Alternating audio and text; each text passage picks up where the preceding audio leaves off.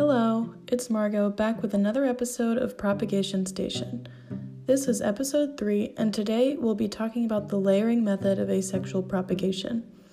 This method is really cool and has a higher success rate than taking cuttings.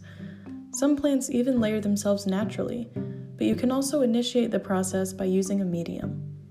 Layering a plant involves wounding one side of the stem and exposing it to a rooting medium. This part of the stem will grow roots, and you can cut this part off and have a fully rooted stem. This has a higher success rate than cuttings because the stem is still part of the mother plant and doesn't need to use extra energy for growth.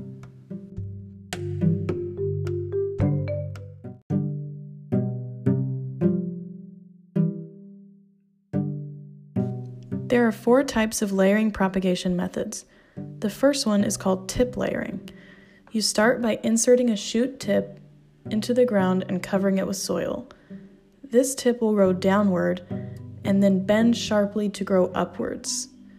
So, where the shoot was bent, roots will start to form, and the tip that was curved becomes a whole new plant.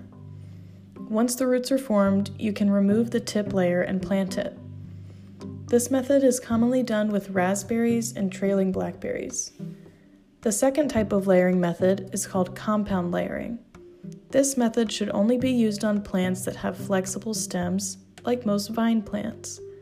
To accomplish this, you wound some sections of the stem and place those down towards the soil. Then you cover these wounded stem sections completely with soil so that only the vine parts with the leaves are sticking up. The parts covered with the soil will grow roots. This can be done easily on plants like philodendron and pothos. Another type of layering is called mound or stool layering. For this method, you cut the plant an inch above the soil level in the plant's dormant season, so in the winter usually. Then in the spring, pile up or mound soil over the new growth you see, which will provide more soil square footage for roots to grow. Gooseberries and apple rootstocks are common plants to use for this method.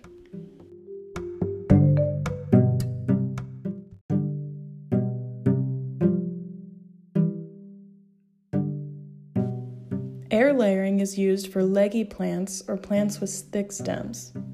To use this method, you will need sphagnum moss, foil, and a toothpick. Start by slitting the stem with a toothpick below a node and opening this wound up a little. Pre soak your sphagnum moss in water and pack it around the wound you made.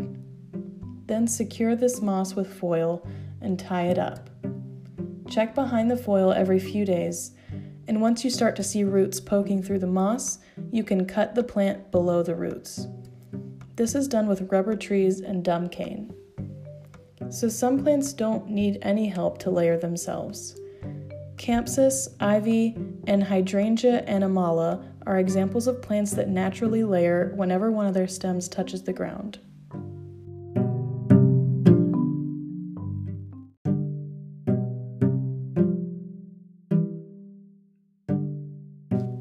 So that's all for this short episode about layering. Try to look around outside to see some examples of plants that can naturally do this. See you guys next episode where I'll talk about grafting and budding.